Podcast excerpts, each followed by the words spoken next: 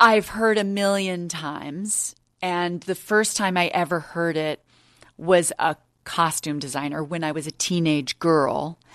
And I said, Ooh, I like this. It feels good and I feel pretty in it. And she said, Well, you may, but what do you think other people are going to think of you in it? And it really shut me down. And I remember thinking, Am I going to be a person who does everything for what everybody else is thinking? Or do I lead with what feels good to me? Hey everyone, welcome to No Limits. I'm your host, Rebecca Jarvis. And if you're a frequent listener, thank you. We really appreciate that loyalty. If you're new, welcome. I hope you like what you hear here. Each week, we are working to demystify this thing called success. I talk to the world's most influential women across all different industries. And the conversations here are meant to go beyond the resume. We talk about decision making, the trade offs, the pivotal moments that shape our careers, and what it really means to be happy inside of a job. So, whether you're looking for advice or you just want to hear a good story, you've come to the right place. So, we have an incredible guest with us today. I'm looking across at her. Most of you know her as Renata Klein, the best character on Big Little Lies. She also has been nominated and or won pretty much every award under the sun, Academy Awards, Emmys, Golden Globes. She's a producer. She's also a business investor. She is an investor and has a partnership with True Botanicals, a San Francisco based skincare startup. She's been in countless movies Star Wars, Jurassic Park, Blue Velvet. One of my personal favorites, Enlightened, Aww. a show that I honestly, it was supposed to be a trilogy. I wish that it was because it was truly one of the most enlightening things I've ever seen. And I'm not just saying that.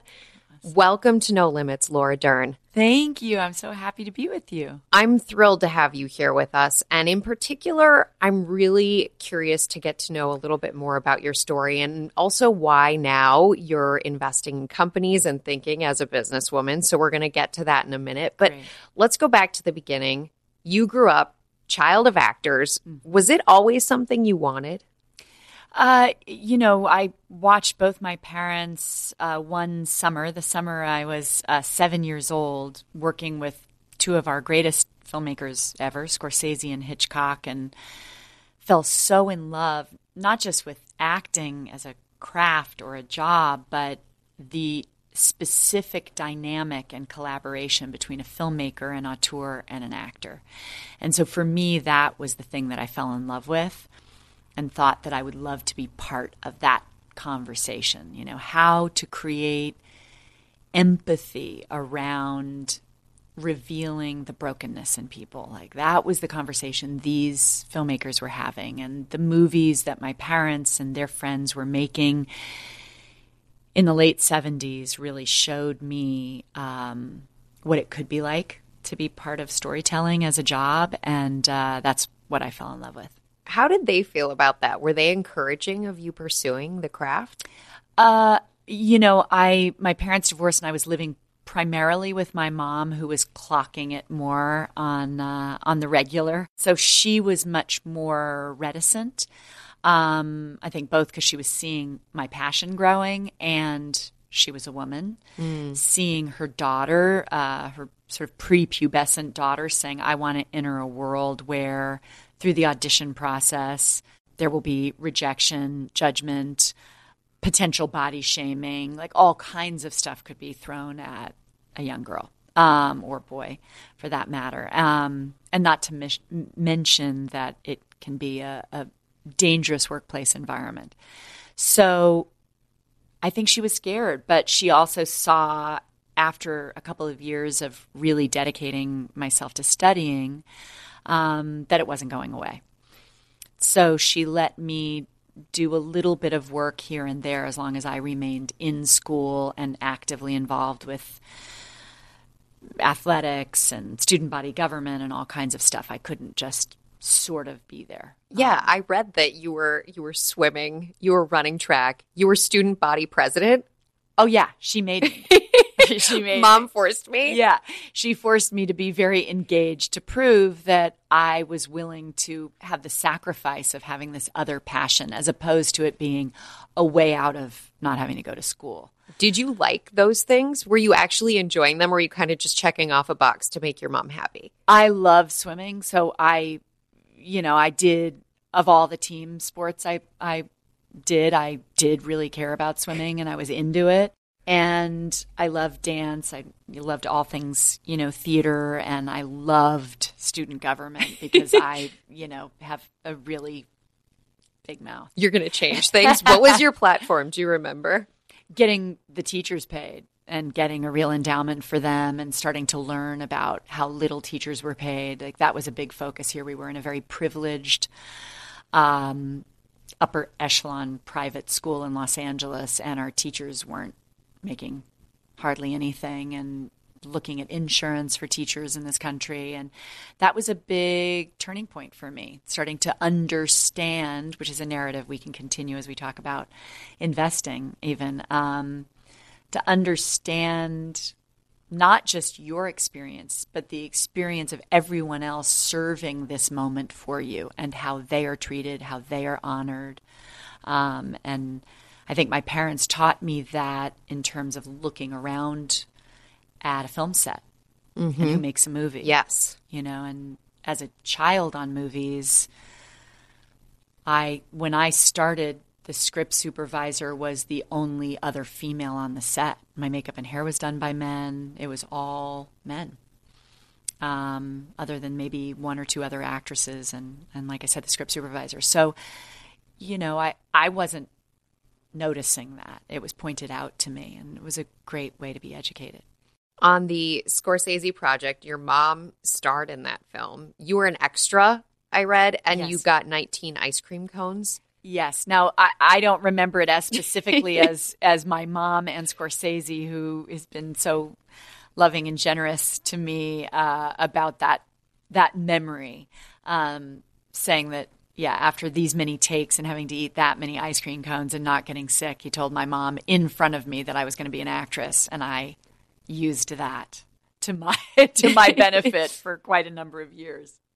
I think it's interesting though. I've read a lot about your background and your experience, and there are definitely sort of pitfalls, I guess, that young actors tend to fall into. And for whatever reason, you didn't go down that path. I mean, you know, we all go down the path of identity and self care, self loathing, insecurities, doubts. So I I like everyone have had to learn how to be kind to myself and a champion of myself and getting out of stigmas that culturally I learned about what it is to be a female and what is my place and not to be outspoken or not ladylike or um, comfortable with the word ambitious. Right. Um, Was all, there a turning point? Um, I think now. I think I, I I think it's been a long journey. You know, I was raised around deep feminist activists, so I learned at an early age that I should use my voice and educate myself. That was clear, and I think I've always had that. Um, for better or for worse, trying to use one's platform as a as a human being on the planet, not as an actress per se.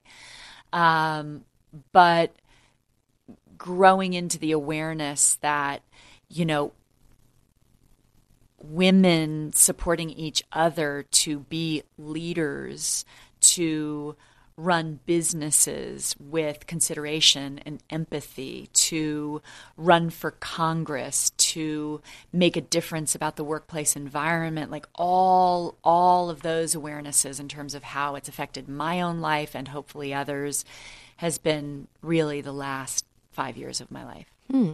What do you think it is in these last 5 years? Do you think it's because sometimes I think about feeling in in many ways similar and I do think that part of it is where I am in my career, but also part of it is where the world is now. And suddenly various things that used to just seem like they would always be set in stone. I'm thinking about me too. We had um, Jodi Kantor and Megan Twohey, the journalists at the New York Times, on the program No Limits as well. Amazing. There was a major sea change after they started writing articles, and the reaction to those articles about Harvey Weinstein was different than the reaction than you've seen in any other case. I think that when extraordinary journalists like they are um, allow the narrative to be the focus that says one voice may be terrified to be the one that stands up, but when that one voice does, many, many voices will follow. And that message being sent out has been a paradigm shift in culture um, everywhere, in in industry, for for men and women, um, for the fight for representation, for the fight for respect. That is a massive change because what we've learned, and I and I don't think it's just that case per se, but current government, um, everywhere we look, what has shifted is the bullies have become so glaring and their methods so glaring that we realize we're all experiencing it. So no longer are the days of you're the only one that's being treated like this because mm. you're less. I've isolated you and targeted you because you're the weak one I'm going to do this to. And if you play your cards right, you're going to get these benefits. It's like when you hear someone talking like that, you immediately know that's a bully, and there are a hundred of us who've been given this rhetoric by this person, right? This politician, right? This leader, this, you know, movie producer, whatever it is, um, and that's amazing. That there's a generation of young girls and boys who are being raised to understand that this is not an isolated circumstance. You're you're you're in normalized behavior when a bully is targeting you. Um, and you have to use your voice to stop them because you actually have more power than they do. That's the sea change, I, I believe. And I, I do think we can change government and methodology and business and the environment with that awareness. I mean, as we're seeing in the news, because suddenly whistleblower is a word in headlines more and more. And that's really exciting. You wanted to be, did you want to be a journalist? Because when I was looking at UCLA and you originally went there, I think to study psychology and journalism. Wow, you guys are researching. You're like, and that was a while ago. But, um, oh, but yeah. is that something that you really strongly believed that you might be someday? Um, I don't know that I was studying it to become a journalist. It was deep admiration for voice and getting the truth out. So I was interested in the truth through acting, through psychology, mm-hmm. through journalism, through social justice. Like that was my interest. Like how do we become transparent? How do we push for truth and and live authentic lives? through meditation, through spiritual practice, like whatever it was that seemed to be what I was seeking. But I have the most respect for journalists and the truth that they have given us. Um, and I am not only the daughter of an actor, but the daughter of an actor who, when I was 12, started her now, you know, 30 plus year path um, to tell the true story of the life of Martha Mitchell. And she became very close to Helen Thomas, who I got to know and be around a lot as a child and be in DC a bit because of it. And so I learned a luxurious amount uh, about um, the truth and how people's voices and women's voices over time in history have been shut out or squashed um, to kind of keep keep a lie going. And that that was a big theme in my childhood in terms of watching her research more and more deeply. When you are searching for that truth in a character, do you have a process that you repeat every time, or, or is it kind of a different thing every time? I've never been asked that question. Hear more from Laura Dern after a word from our sponsor.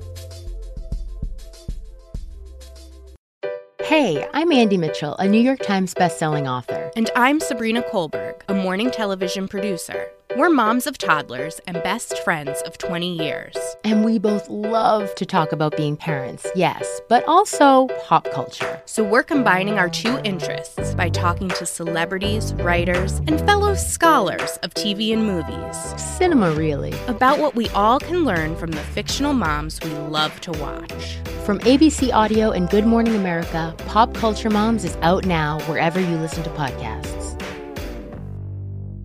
I've never been asked that question. I love that question, and it, I think it is different every time. I would assume it's as as it is for you when you're investigating and when you're researching.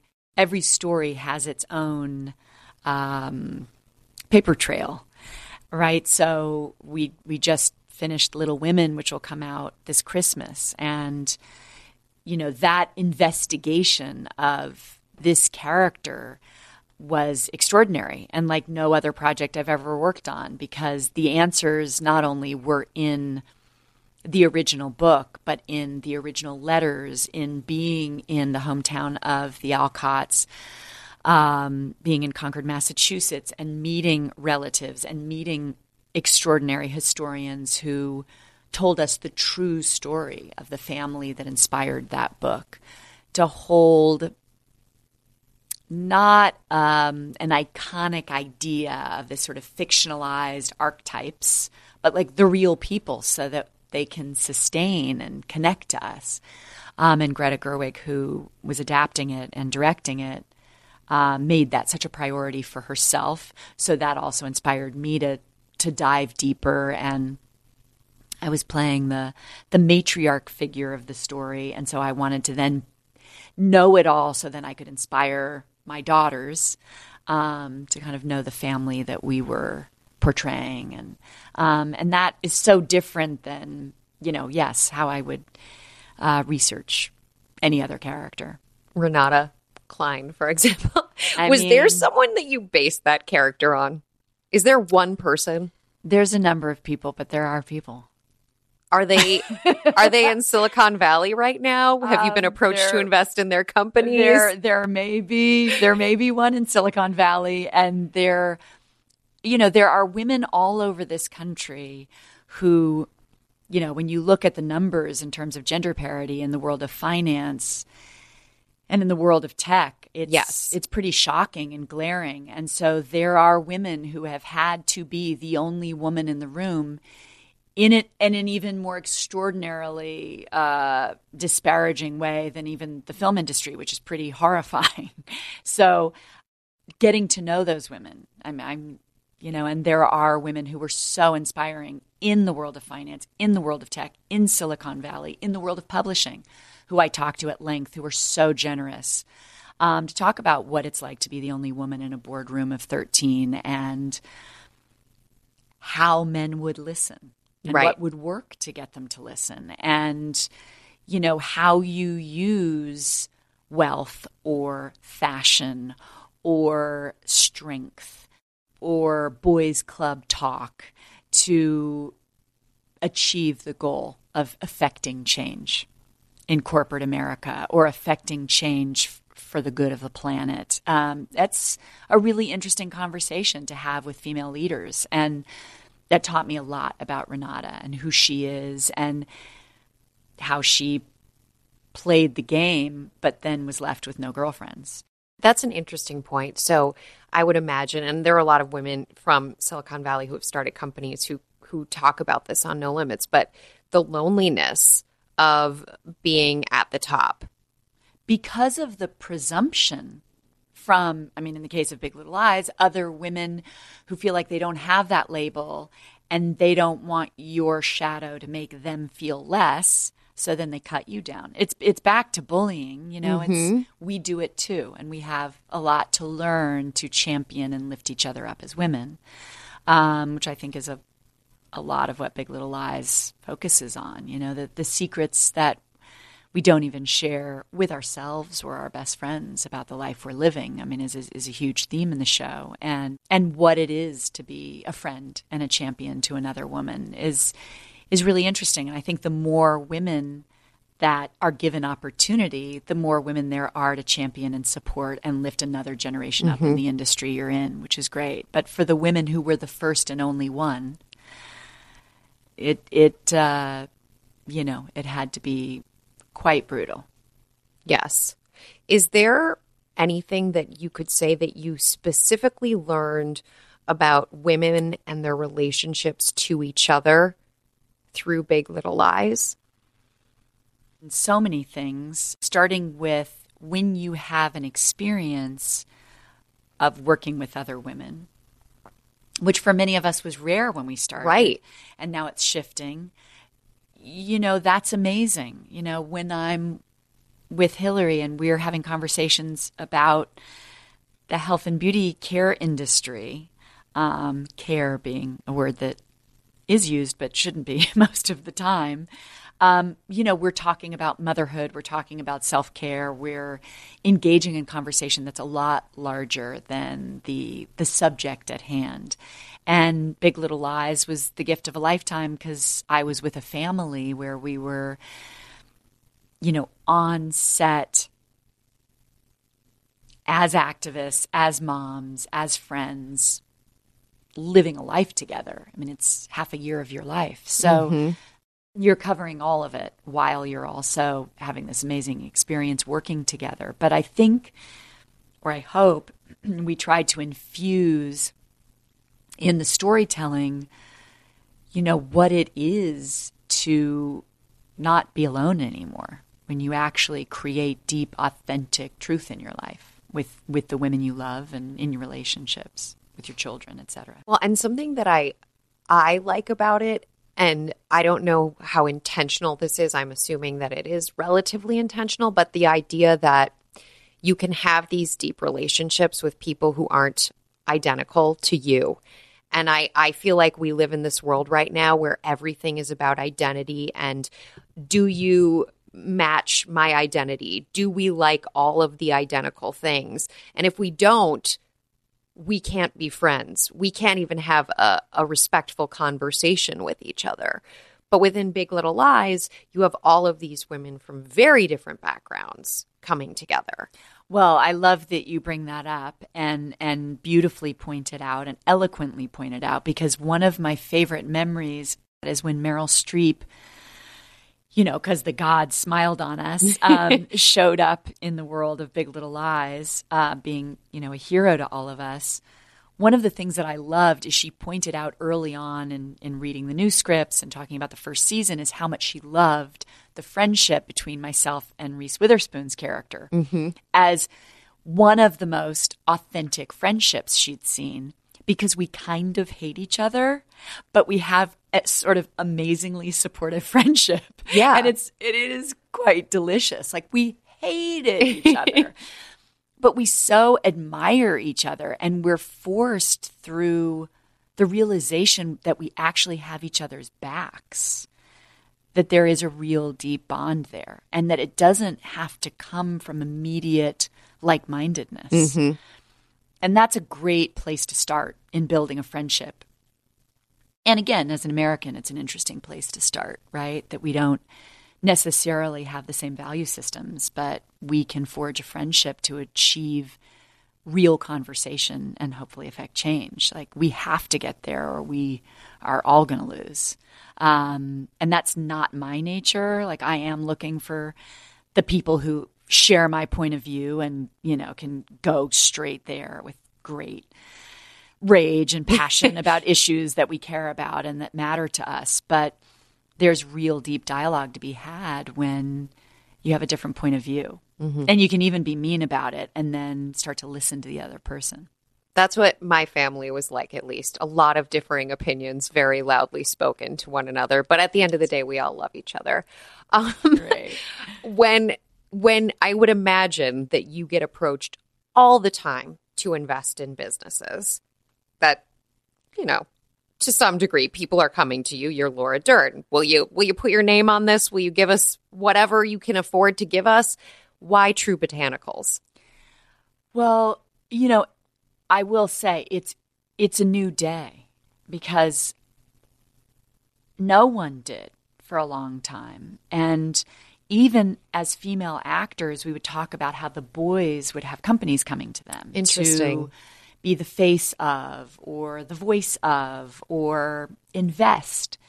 Um, and I've talked about it recently that like this is a new conversation for a lot of women of my generation and and Meryl's generation who came up in the arts um, to to invest time or money or face or name to something. Um, and this is, you know, it's it's an interesting moment where you can bring your conscience to uh, how you promote and how you invest and how you um, make su- a success story for a company Things you want to see more of in the world. and you know we were all deeply involved a number of us in in the beginning of Time's Up and and having a lot of conversation around gender and diversity parity. Um and that's all nice until you start to learn that the companies that you invest in even as a consumer may not have the narrative that you want to stand by in terms of how they care for the planet, how they care for animals, how they care for human beings, um, the story that they tell, uh, the transparency they have with, you know, their ingredients.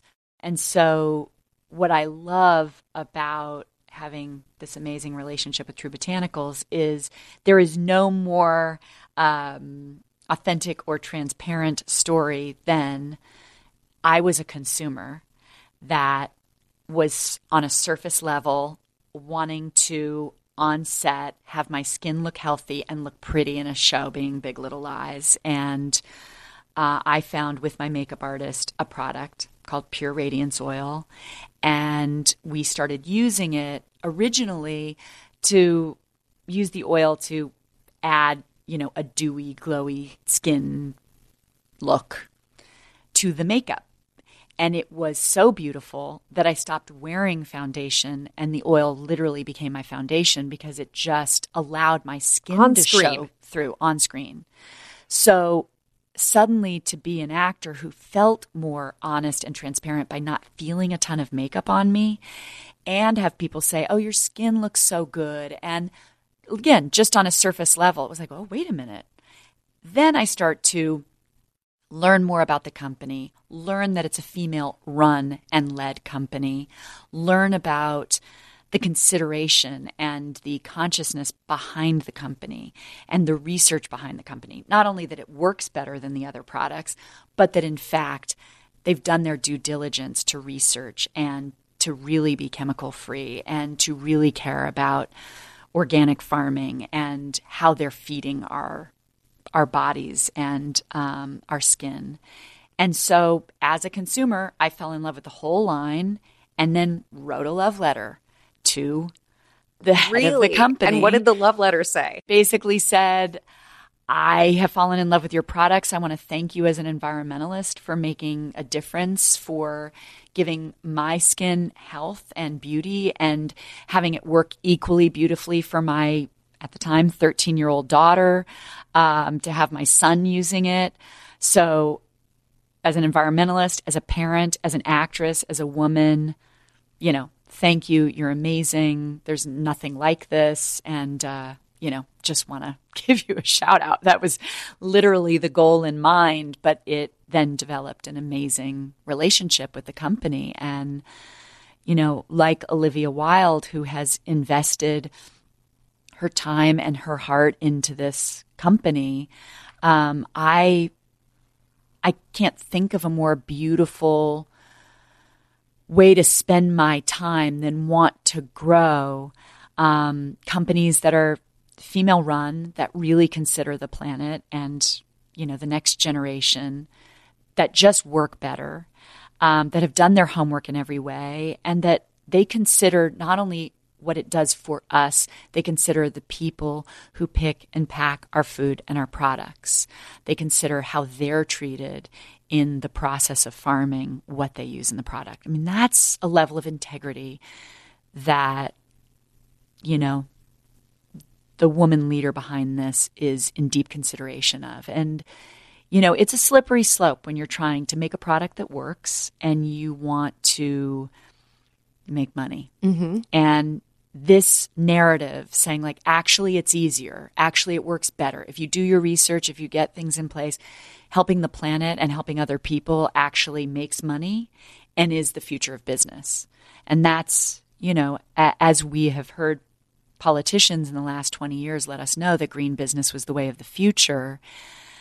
You know, there's been a lot of business at stopping that. But now that we're starting to see these independent companies grow, we realize that's the truth. That's the truth of, of the country and certainly the planet. And it sounds like you're looking for more, that you would Oh, be yeah. interested in investing in more companies like True Botanicals. deeply. And I, I was um, right around the time my children uh, were born. I was a spokesperson um, for an organization called CHECK, which was Children's En- Health Environmental Coalition, and it was all about healthy and safe products within the home and educating parents to understand that this environment that your child is going to spend most of their time in from you know birth to age 1 is one of the more toxic places on the planet the nursery. And I didn't know that much about it. And as I educated myself in terms of environmental alternatives and non-hazardous alternatives cleaning products everything I started learning about all these amazing companies. And so this has been you know an a path to be educated on and learn more and i love working with with companies that that matter and are making a huge difference so i'm really excited to continue to do that Uh, I brought up Enlightened at the beginning. i'm so happy you did I, well, it, it honestly, it was, it was, I would call it whimsical. I don't know if that's how you would think of it, but it just, there was something uplifting for me about watching that show. And I thought it was very, very special. And for you, I would imagine it was really special because you played such a significant role in it, not just in being on screen, but in the creation of it, in the production of it. And I wonder what it was like to have it get so much critical acclaim and so much applause, and everybody said how great it was. But for whatever reason, HBO didn't pick it up for that final season.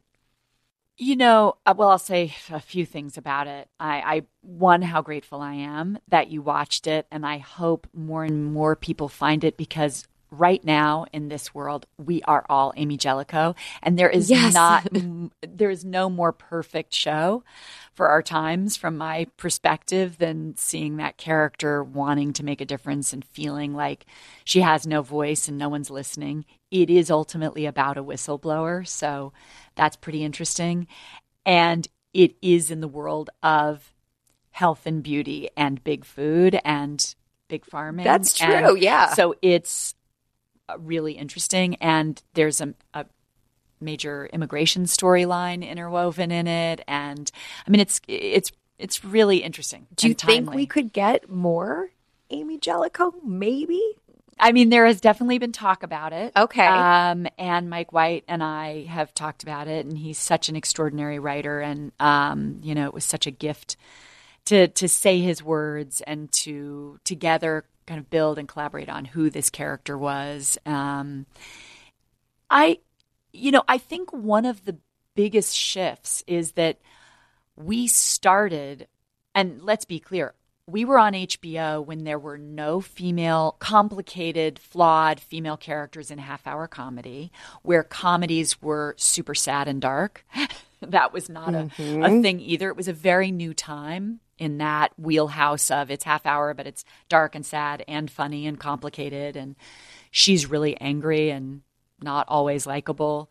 Um, you know, we were on at the same time as Sopranos. It was a very different moment in in the world of cable television, and at the same time, we were still caught in a moment that was about Nielsen ratings and live television ratings. So. HBO was trying to uh, define what shows to stay with at a time that people had just discovered TiVo and Right. they weren't watching live television. And we were on Sunday night television against things like the Super Bowl and the Oscars and the Golden Globes. Things people don't watch anymore. And no, just you know, and and the tragedy of the end of season two was, you know, our numbers a couple months after the show was done, um, and people started looking at TiVo numbers for the first time were huge, and then we were, thanks to amazing critics, voted the number one show of the year on television and awarded, but a decision had already been made. And that was amazing. I mean, to to be found in that way, but now, thank God, there have been so many breakthroughs and there's so much content and characters are so deeply flawed and complicated and you get to discover that people watch and consume these amazing pieces of art in very different ways and you don't have to measure in one way which is a family sits together at nine o'clock on sunday night and watches. Just doesn't happen that way anymore.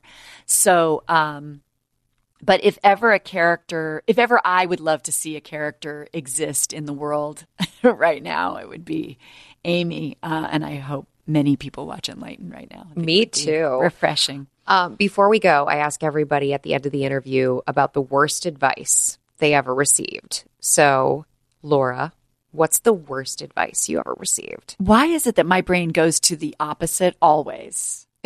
The It's best like- advice? Yeah, people are like, you know, he is somebody who would be really bad for you. And you're like, I love him. um, so I'm like, what's the best advice? And I hear, keep your eyes on your own paper, which is the best advice I ever got from my fourth grade, Oh. fourth grade teacher, Mrs. White. I like that. I, that was really helpful. Um, the worst advice I ever got, I've heard a million times. And the first time I ever heard it was a costume designer when I was a teenage girl. And I said, Ooh, I like this. It feels good and I feel pretty in it. And she said, Well, you may, but what do you think other people are going to think of you in it? And it really shut me down. And I remember mm. thinking, Am I going to be a person who does everything for what everybody else is thinking, or do I lead with what feels good to me? Um, so it was the worst advice, and then it turned into uh, maybe you know a, a, a space for a space for a new paradigm shift. Laura Dern, thank you so much for joining us. Really appreciate it. Thank you. You're amazing. Thank you, are so much. Okay, it's the end of the interview, which means it's time for our No Limits Entrepreneur of the Week, where we feature one of you, our No Limits listeners, who's building something of your own. And this week's No Limits Entrepreneur was nominated by our longtime listener, Nan Waters. Thank you, Nan. The Entrepreneur of the Week is Kim MacNeill. She is the president and co founder of the Ross K. MacNeill Foundation. They work to fight to end pediatric brain cancer. Here she is to tell you more. Hello, my name is Kim MacNeill. I'm the president and co founder of the Ross K. MacNeill Foundation to End Pediatric Brain Cancer. My job entails running seven fundraising events every year and two campaigns, also participating in pediatric brain cancer consortiums, the daily governance of the charity, public speaking, and media interviews, and most certainly time spent with individuals and businesses to foster relationships to support our work. The one piece of wisdom I wish I had early in my career that's relevant to this work is to trust the hard experiences you have along the way.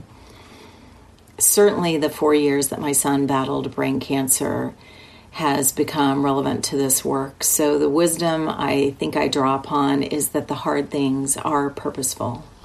Such a worthy cause, and we really do appreciate the work that you do on their behalf. Kim, thank you. Wishing you continued success. And thank you so much to you, Nan, for the nomination.